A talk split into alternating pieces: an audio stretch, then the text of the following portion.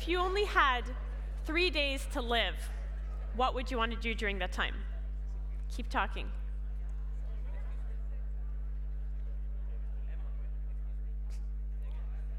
My, what I was saying was just refining the, the question. If you only had three days left to live, what, what would you want to spend it doing?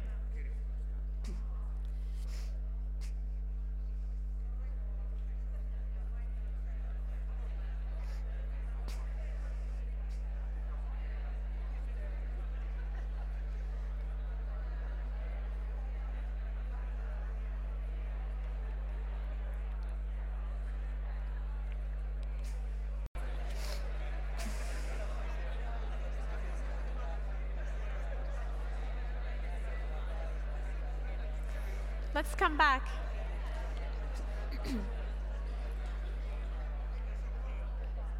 How many of you found that what brings you greatest happiness is also what you want to do if you only have three days left to live? This is more or less the same? Yes? Okay. So, what are, what are some of those things that you talked about? Eat a lot of ice cream.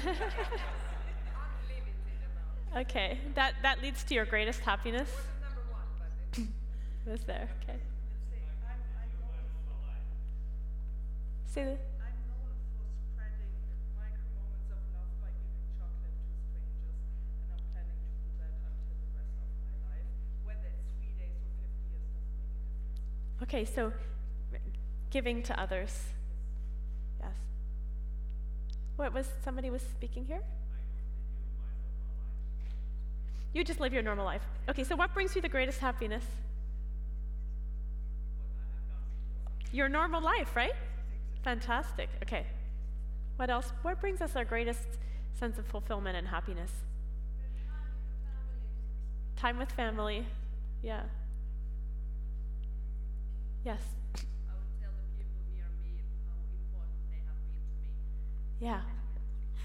How important the people are to you. What else brings you the greatest happiness? My child. Your child. Yeah. Yes. Being in nature. Yeah. Family and? Gardening. Yeah, nature and family, yeah. But then, but then we discussed if we had three days, I think we would pay the bills so that nobody would have anything to worry about. yeah. Maybe some hours for paperwork as well. Yeah. Some altruism. Yeah. What else? Anything? Huh? Sing. Yeah. What else? What brings you the. This is a really important question for you because. Isn't this an important question? What brings us fulfillment? Somehow be present at the time. Whatever you're doing, be present there and, and notice everything. Yeah, being fully present with what's going on around. There's a um, study that was conducted at Stanford on people who were nearing the end of life. And they found that actually, toward the end of life, um, people tend to focus much more on the positive. They don't have that tendency to focus on the negative because they're paying attention to and being present with what they have and what they what they have without um, and the beauty of that. It's interesting they also did they, then they looked at university students who were in their fourth year who were about to graduate. And they saw that same tendency because they had an end in sight. This is going to be the end of university right? So again they also had that tendency. So it's just so amazing to see all you need is that sort of perspective. Oh, this is about to end for you to all of a sudden become really present, like you're saying, and grateful for what you have. That's a good, good point. Yeah. Anyone else? Yes. Music. Music makes you happy and fulfilled. Yeah.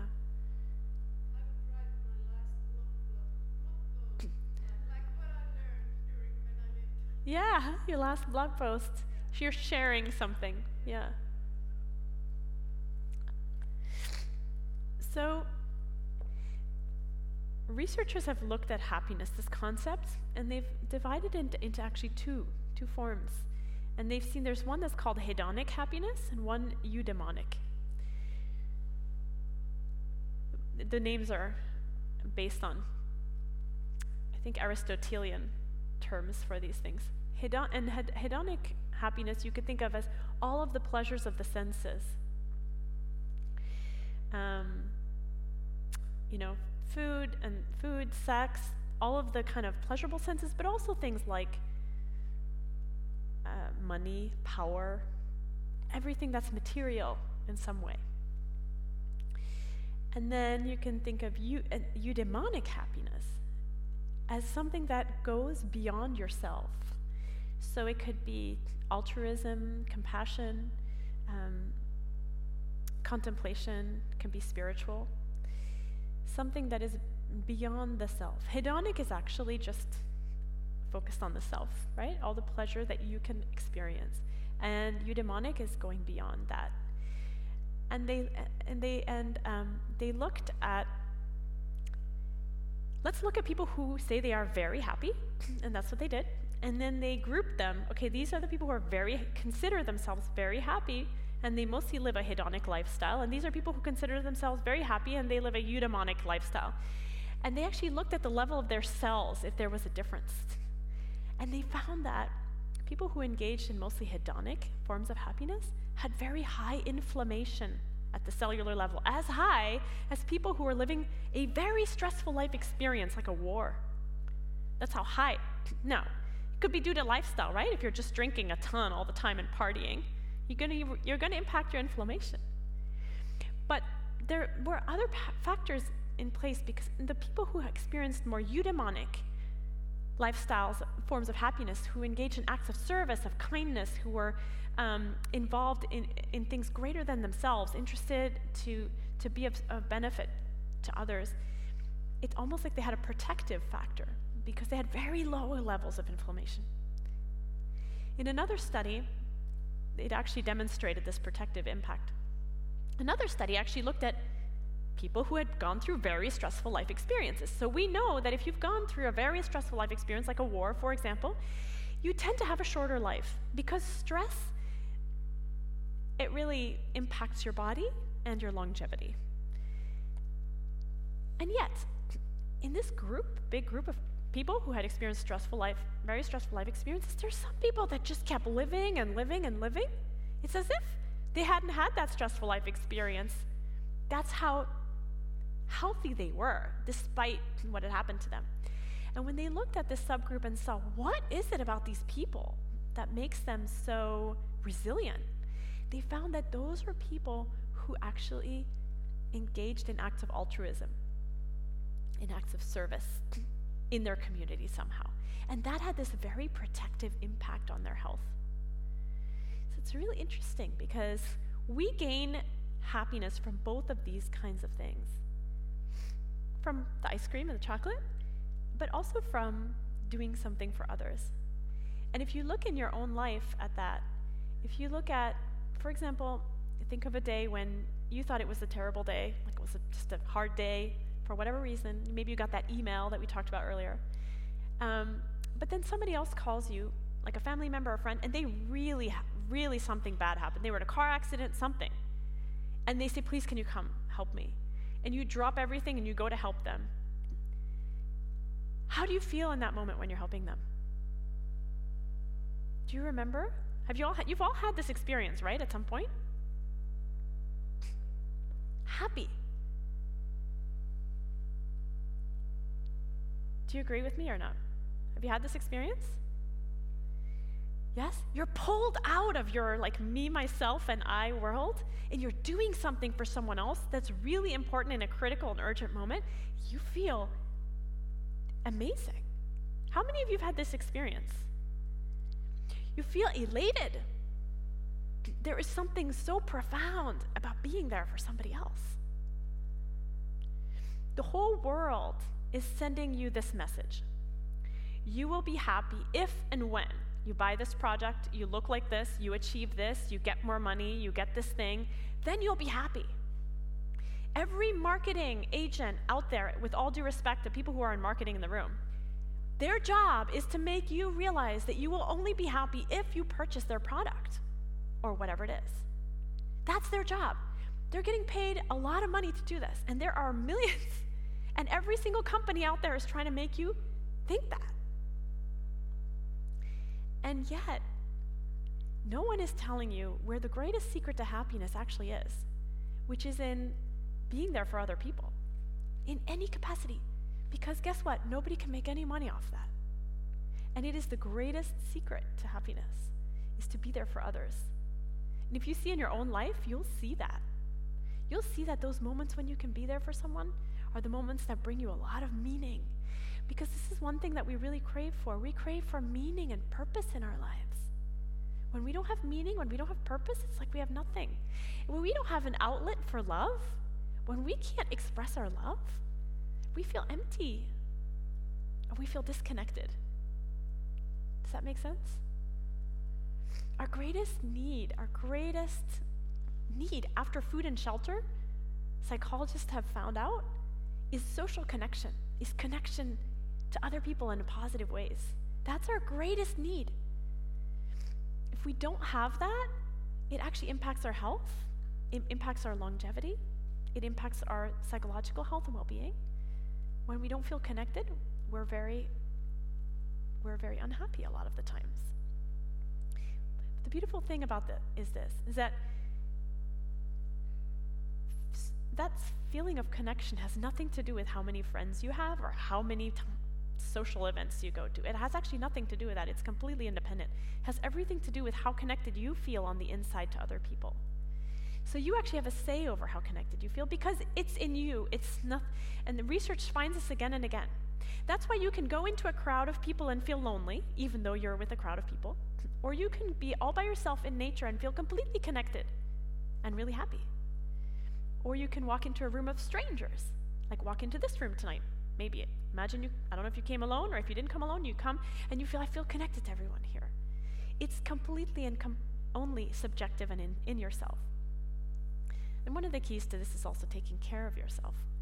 So when you take care of your well being, in whatever way that is, in a constructive way, that's also when you're going to feel more connected to others. So you'll notice that on days that you feel happier, more positive, those are also days when you're more likely to notice, oh, that person needs me to hold the door open because they've got big bags. I'll wait a couple extra seconds to do that. We know that when we're feeling more positive, we we notice things more and we connect more easily with other people. But on the other hand, when we're feeling really stressed and anxious, those are days when we become really focused on ourselves. Negative emotions make us focused on ourselves. And again, there's an evolutionary reason for that, maybe, because when we were, you know, maybe when we were in, in the savannah and really stressed because we were being chased by a predator, it was really good to be focused on ourselves rather than super spaced out. But nowadays, when chronic stress is kind of the norm, and everyone therefore becomes more self focused, then we don't connect as much to other people. And we can feel lonely. And loneliness is a negative emotion. And a negative emotion will make you feel self focused. Again, focused on yourself, less likely to be able to connect. It's ironic, right? When we're lonely, we actually need to be with other people. And yet, because we feel negative, we don't actually connect and we don't make that step. So that's why it's so important to also take care of yourself in positive ways. Um, so that's, uh, that's something really important to remember. And I would say that when I look at the research on happiness, one of the gr- probably the greatest secret to happiness is being of service to others in some way, which doesn't mean you have to like drop everything and go to Africa and feed orphans. Um, but it does mean that you can go about your day with that intention like let me be let me be that sunshine in other people's lives. Let me be that person who's there. If some, a colleague needs my help or if the person in the supermarket register looks upset or just down let me just say something nice to them you can you can with small acts like that make a big making a big impact and just having that attitude of kindness and of wanting to um, wanting to just be there and connect those human moments. So in this this time of um, a lot of technology use, you can actually go a whole day without looking at somebody's eyes because they're actually maybe staring down or you're staring down, and then there's no human contact. And there's actually been research on human moments at work. There are less and less human moments at work. And that hurts people. That hurts us because we thrive on connection. And yet we're finding false, often false connections on our screen. Sometimes they're real and sometimes they're profound, but oftentimes they're very superficial and they're not actually there. They, they have actually nothing authentic about them and honest about them.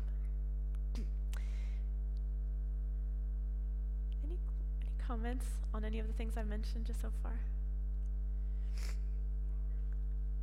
Yes.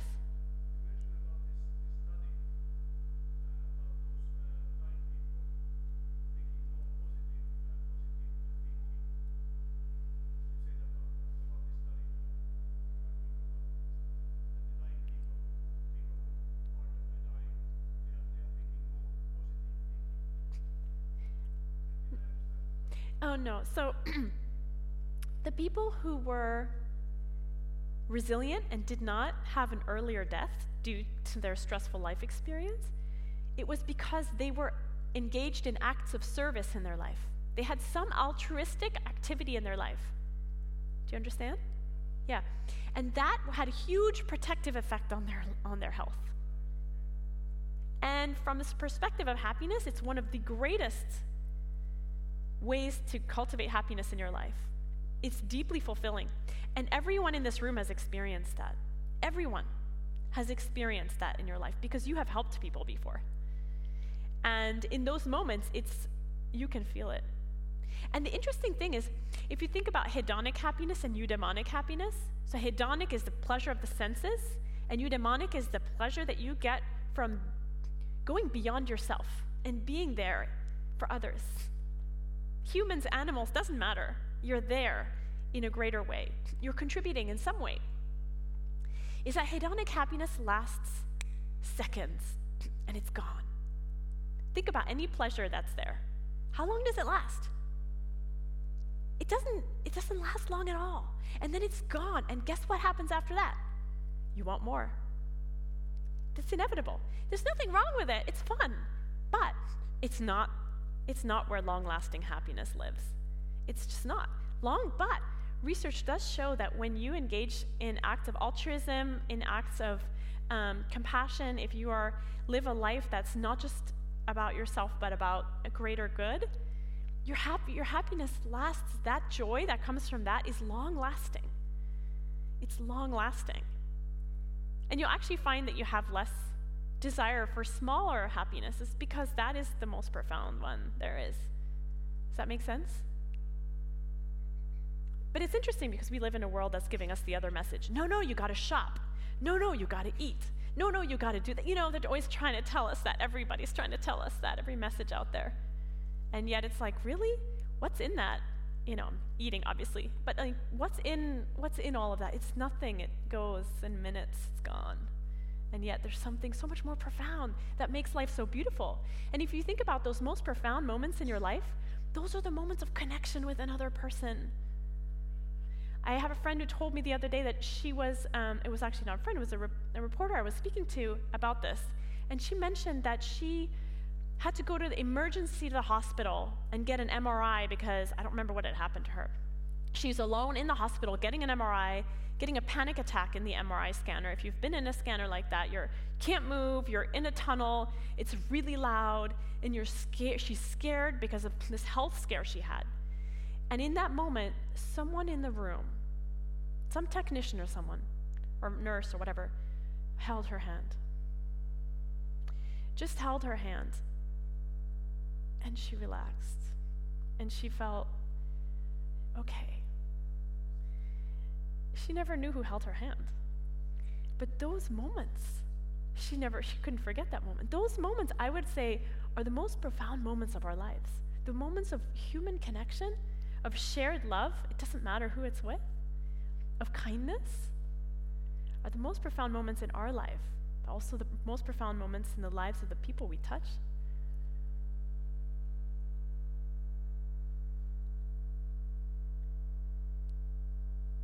I would say those are probably the peak experiences of our lives. That's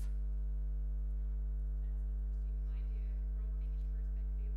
Uh, when we have so big distance to each other, also physically. Yeah. And there's also there may be cultural dif- cultural differences in ways of connecting in that way. You can probably still have a profound connection in a moment of silence, in a moment of togetherness.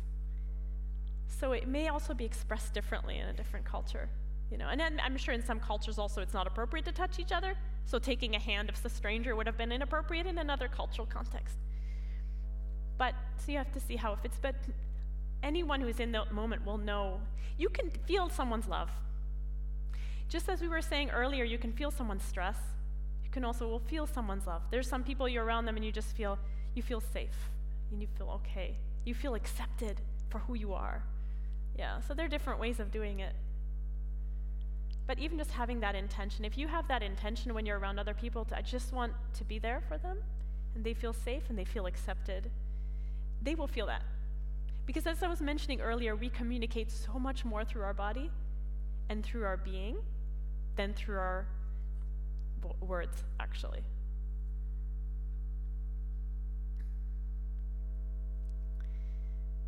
So, what?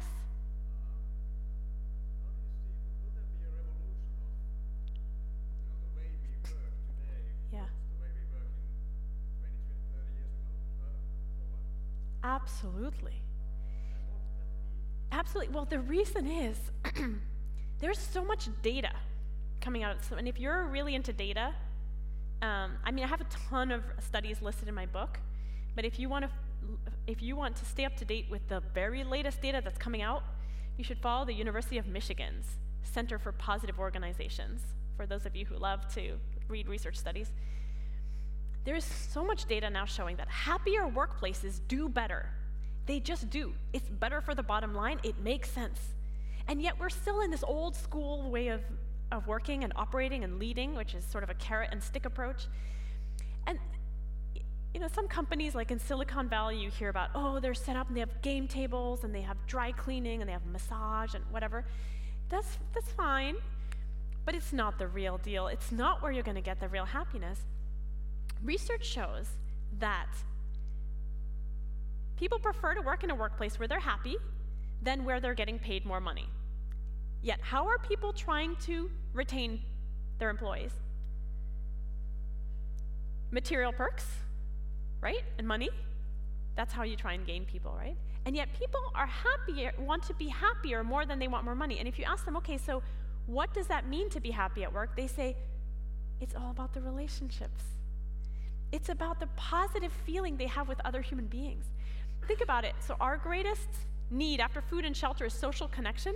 That doesn't change when we walk into the workplace. It's the exact same, and we actually spend more time there than in our families. So, it's so important that the humanness is retained and emphasized. And there is so much research now on when you have a more compassionate leader who's kind, who, when they see that you're suffering or there's an issue, they, they are there for you, who asks about your personal life, who cares about you, where there's a feeling of family, you have higher workplace, higher engagement of your employees, lower turnover, which, by the way, turnover is extremely expensive. It costs 30% of a person's yearly salary just to turn one person over. Um, higher productivity, more creativity and innovation, and um, it's a, a better bottom line. It, it's just, it goes on and on. There's a, a huge list of benefits. So the data is going to speak for itself. And people are expecting that more and more. They don't want to be unhappy at work. So there's, I, I, there is a, a big revolution happening, but people are still caught in the per- material perks. They still want to try and do all the material perks, and that th- it's not a material solution, it's a human solution. Some of the material perks have to be more human. For example, in the US, the fact that a mother can't spend her first year, baby's first year with the baby, that's inhuman. So that would be a material perk, I guess you could think of, but it's also more human to give them more time.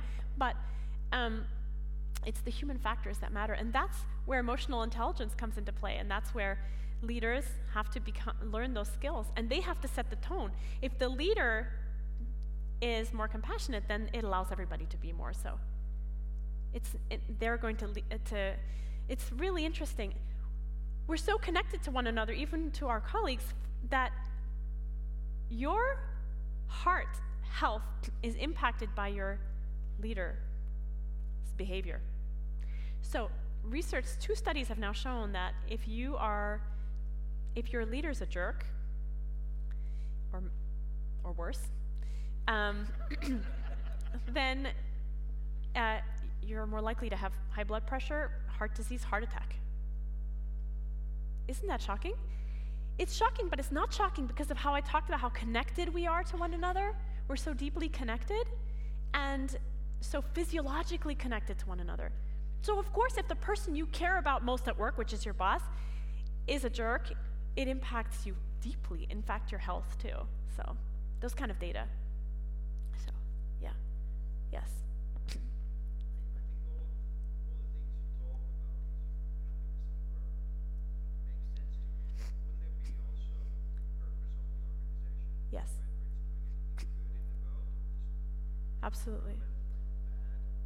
I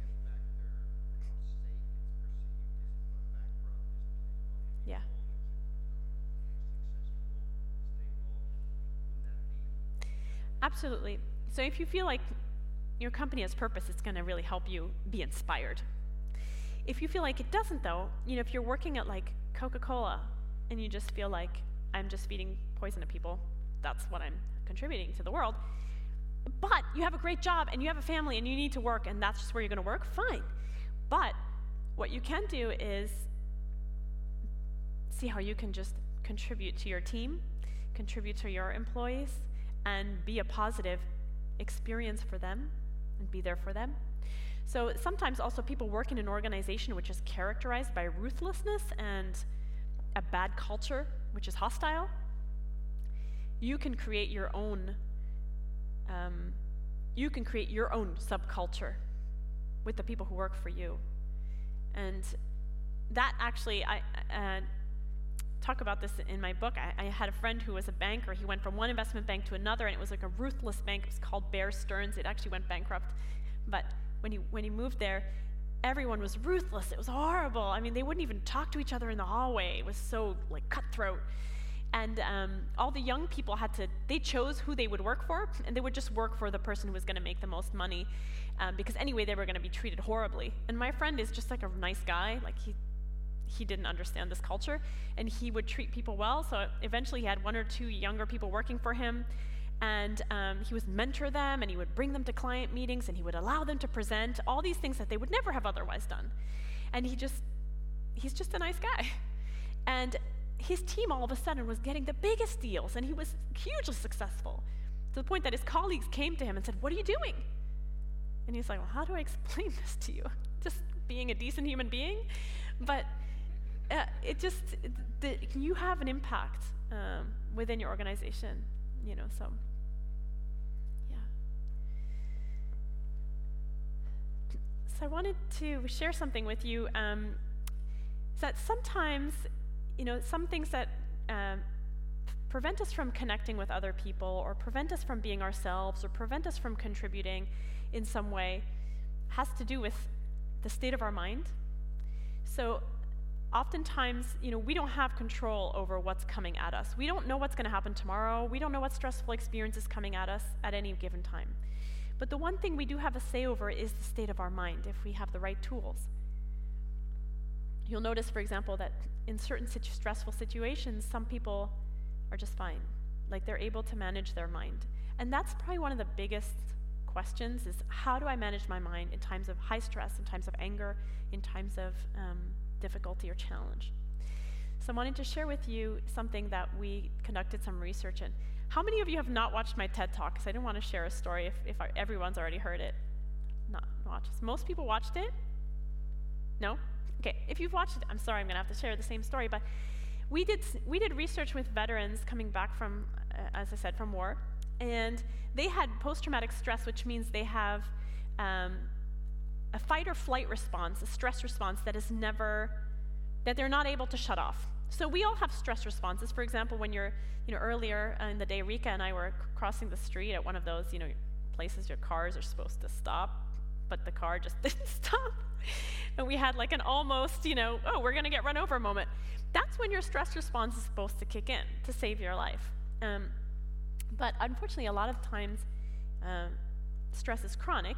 Um, but in the case of these veterans, um, stress, uh, it's as if their fight or flight is never turned off. They're always, because they were in a life or death situation, they're always in a state of anxiety constantly, and they can't sleep, they can't work, they can't um, go to school, they can't focus, their memory is gone, they have very bad relationships, they have anger, uh, rage that comes. All the things that would come to any of us if we were co- in that state 24 7, because our body is literally in a state of complete crisis and breaking down. Um, anyway, so these veterans were not being helped by a lot of the times pharmaceuticals don't help these uh, don't help in these situations or they uh, the veterans don't want to use them because they're so aversive and make you feel so dull. And um, and the the therapies that are out there for, for them are very difficult and mo- many times don't work either. So we wanted to try something different. We wanted to see can we help reverse this stress response using a physiological mechanism, which is breathing. Through your breath, you can actually calm your heart rate and blood pressure in minutes and calm your mind.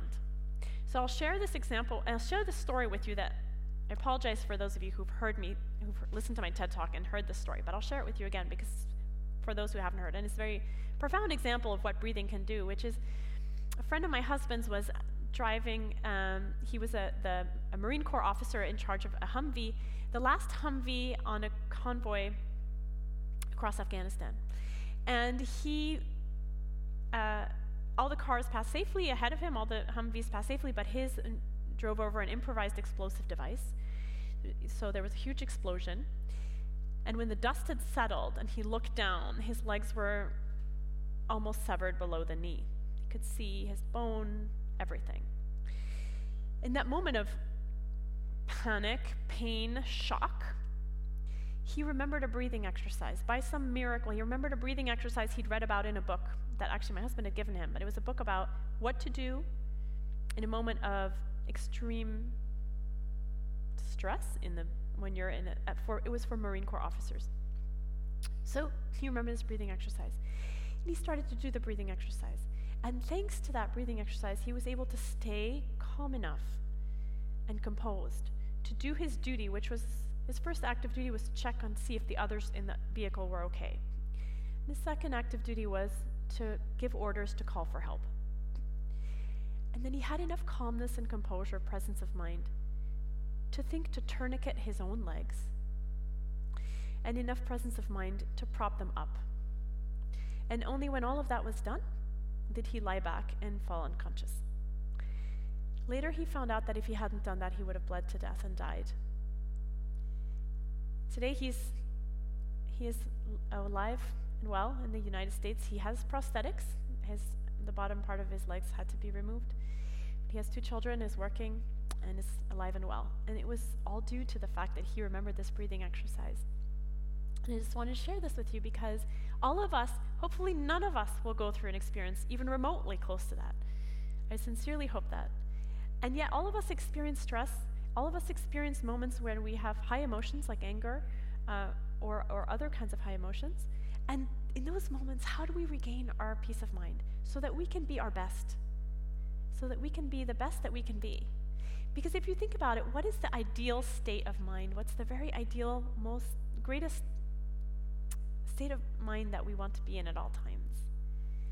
Now, I would argue that it's a place of calmness. Because when you're calmer, your attention is broader.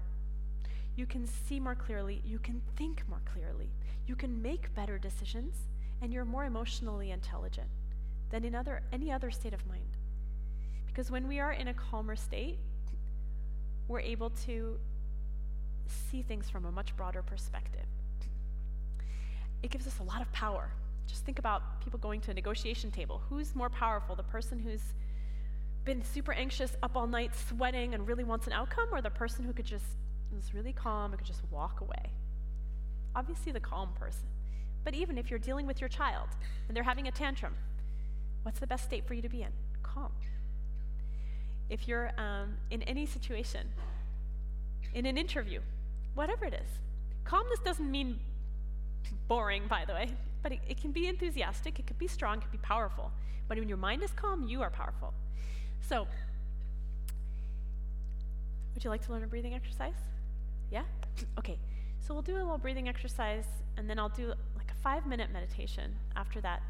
The reason for that is meditation is allows us to gain self-awareness. I talked a little bit about that earlier, but self-awareness is that ability to witness your own mind. And that also gives you a lot of power over and understanding over your own state of mind so you can see whether in any given situation you're in the right kind of frame of mind to um, to be acting to be thinking clearly and so forth. So relax your hands on your lap palms facing up and then just close your eyes for a moment. And just for a moment go ahead and notice the state of your mind at this moment. So notice First of all, let's notice the state of our physical body. So just noticing if you feel tired or awake. And also notice if you feel tense or loose.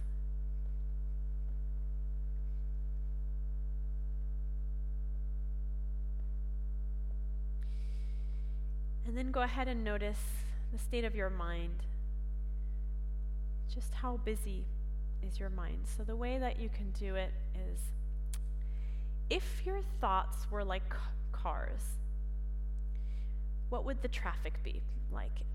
If you're having a lot of thoughts, is it more like a, a highway of thoughts coming in and out? Or more like a country road? Not a lot of thoughts? or somewhere in between. So just observe.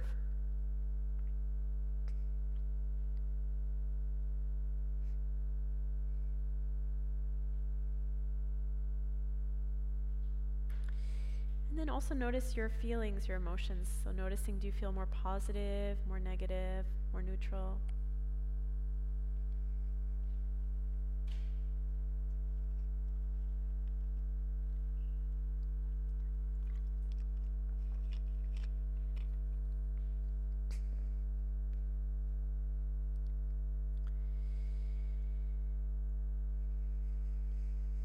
Without trying to change anything, just observe. And with your hands on your lap, palms facing up, just go ahead and take a breathe in for a count of one, two, three, four.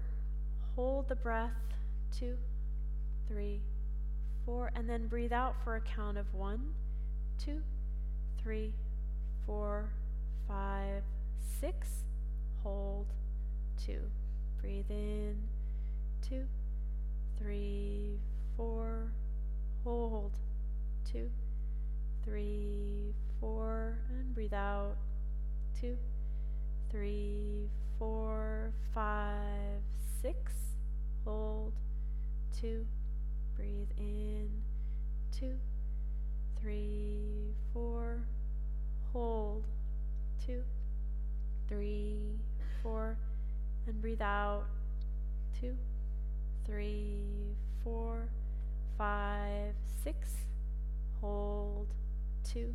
Breathe in, two, three, four. Hold, two, three, four. Eyes closed. Uh, and breathe out, two, three, four, five, six. Hold, two. Continue, breathe in. See if you can make this sound from the back of the throat. Hold. And breathe out. Try to make this sound.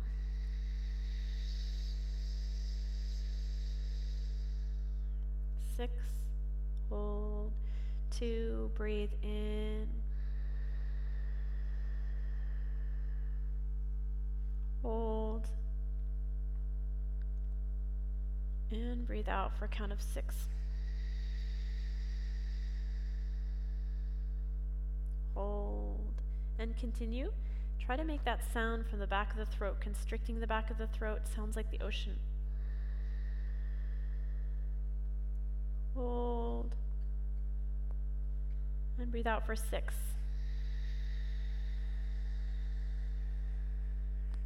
Constricting the back of the throat as you breathe out and continue. Breathing in for four, hold four, out for six, hold two, continue.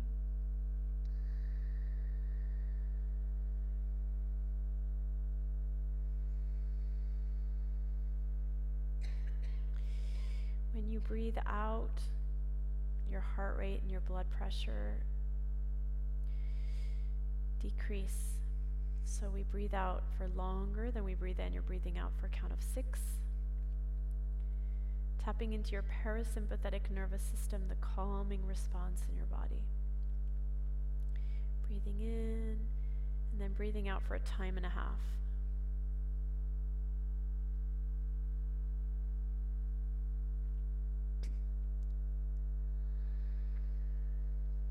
Couple more breaths. In for four, hold for four, out for six, hold two.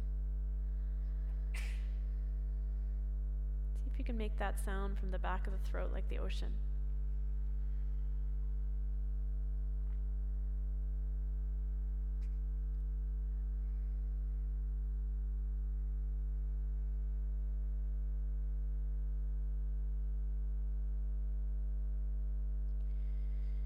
And then at the end of this breath, relax. Keep your eyes closed, palms on your lap facing up. Just relax. And just bring your awareness back to your body. And just feeling grateful for this body, our home. This body is our home. Bring your awareness to your feet.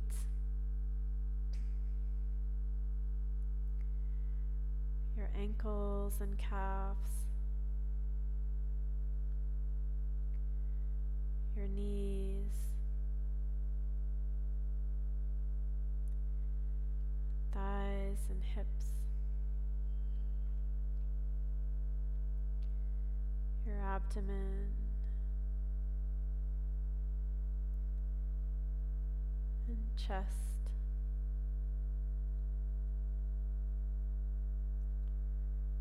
Your fingers and hands.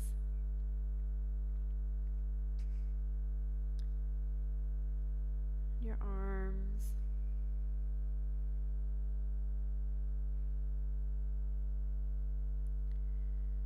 Shoulders and neck. Relax the shoulders.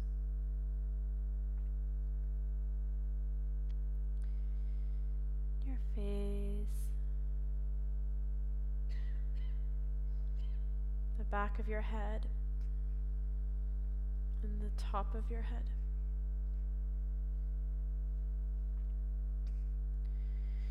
Your whole body.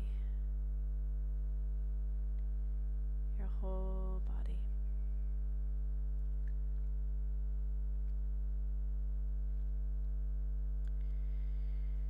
Bring your awareness to your thoughts and just let them come and go without resisting any thoughts.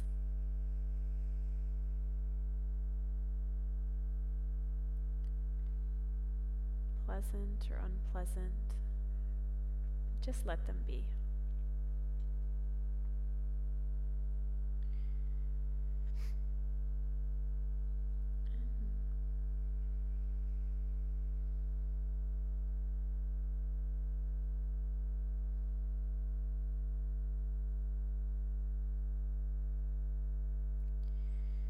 And bring your awareness to any emotions that are there. Pleasant or unpleasant, just let them be.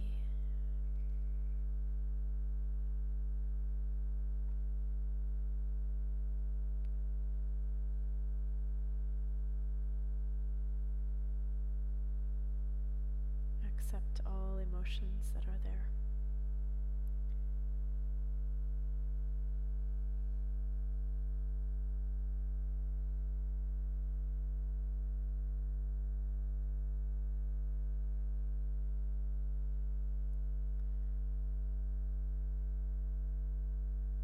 You are peace.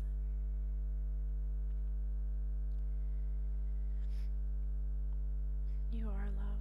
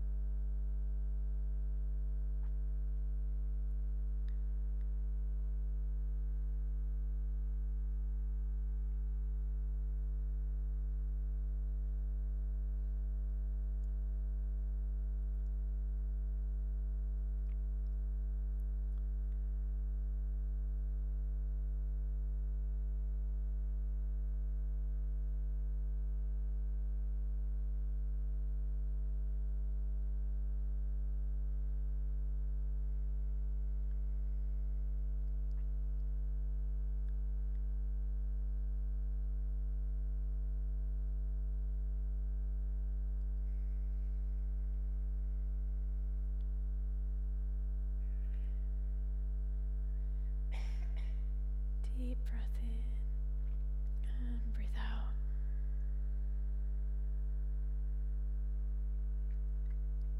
And just notice how you feel at this moment.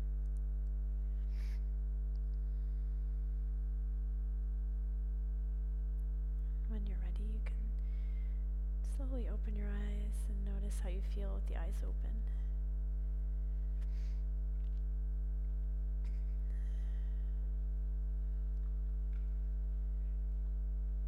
Do you feel? How's the state of your mind right now? Clear? Blissful? Calm? Relaxed? Happy? huh? Woozy? Yeah. How many people feel tired? Raise your hand. Yeah. How many of you are sleep deprived? Oftentimes, when you feel tired doing these kinds of exercises, it's also because you're actually paying attention to your body. We spend so much of our time pushing our body past its limits. Another hour of Netflix or whatever. Doesn't matter if I'm sleepy. So these exercises put you back in touch with what your real needs are too. Like if it's sleep, sometimes it's sleep. When we're able to be at a calm, this was only a few minutes, by the way.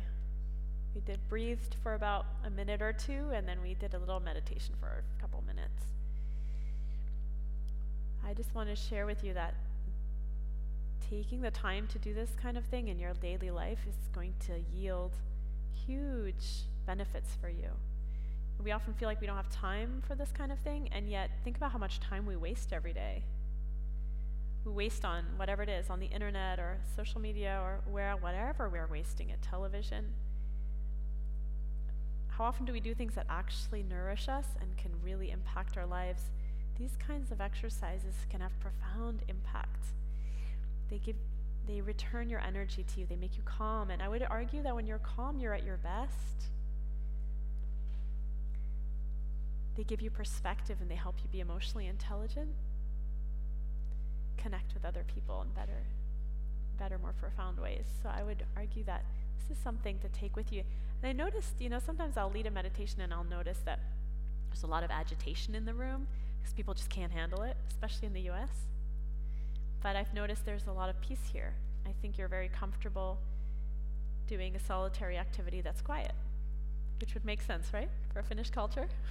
so I highly recommend that you take this into your life and learn more about the breathing techniques and meditation. There's actually, I met an instructor here on when I first the day first day I arrived who teaches these breathing techniques.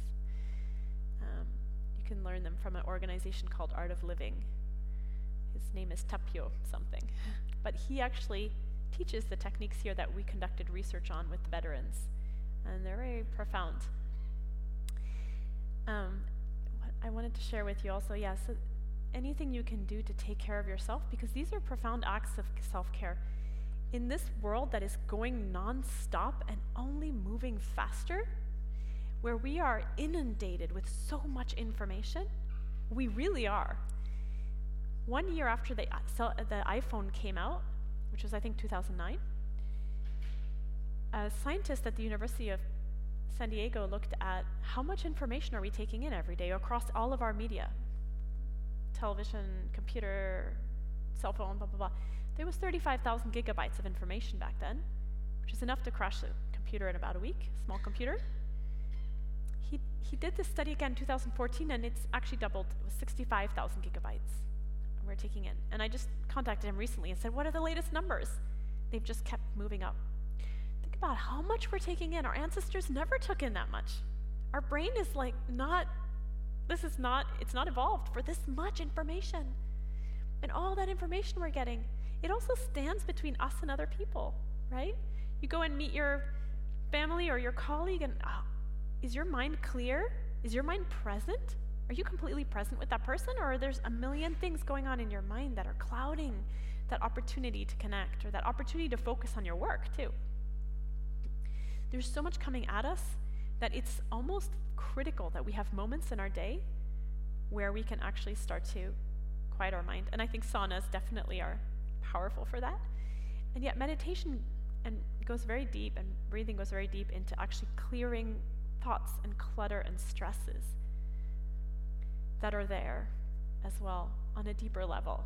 So it's a really um, because being present, you know, we were talking about those human moments, and the key to that is actually being present. And a research study that was conducted using blackberries, so it's it's an older study, um, it actually found that we're only present for 50% of the day. So they gave people a bunch of blackberries and would ping them throughout the day and say, What are you doing? What are you thinking about? And how are you feeling? And they found that we're only th- thinking about what we're doing 50% of the day. And when they looked at when are we happiest, we're actually happiest when we are thinking about what we're doing, even if we don't like what we're doing. Does that make sense? We're happiest when we are present, whether or not we like what it is that's going on. And if you think about kids, little kids, why do they have so much energy? Why do they have so much more energy than we do? They're completely present, completely present, and they're very joyful. And when they're not joyful, and when they're very pissed off, it only lasts a few minutes and then they move on, right? How, how long can an adult's anger last? It can last a lifetime, right? I mean, it can. You can go to your grave with it if you want. The children have this ability, they're present all the time, and because they're present, they move on, they move on, they're super creative, super energetic. So we have the possibility of being like that with maturity. We can be mature, but also be present, also be highly have a lot of energy and be in a space where we don't hold on to things. We don't mull over things in such a way that's destructive to us. It's possible. I tell you, I've met a lot of people like that. And these kind of techniques like meditation and breathing, they keep clearing your mind so you can keep going back to being in that space of mind, clear, energized, unencumbered, and present, which is where we are happiest. So, I will leave you with that thought. So thank you very much.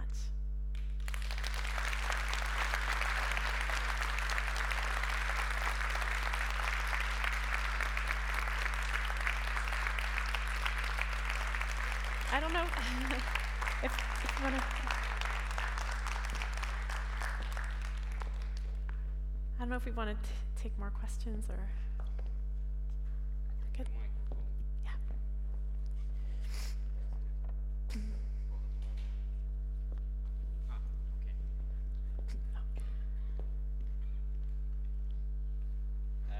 Just want to thank you because uh, was it last week? Uh, the Finland was uh, the happiest Yeah. country in the world.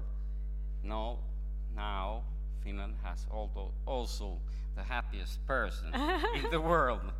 Thank you so much, Emma. Thank you. It has been a, such a not the pleasure, the profound happiness for me to be in contact with you and I hope all the people here have feel it like me. It's my, it's my profound pleasure to be here. So. Thank you. Thank you. Kiitoksia kaikille. Thank you.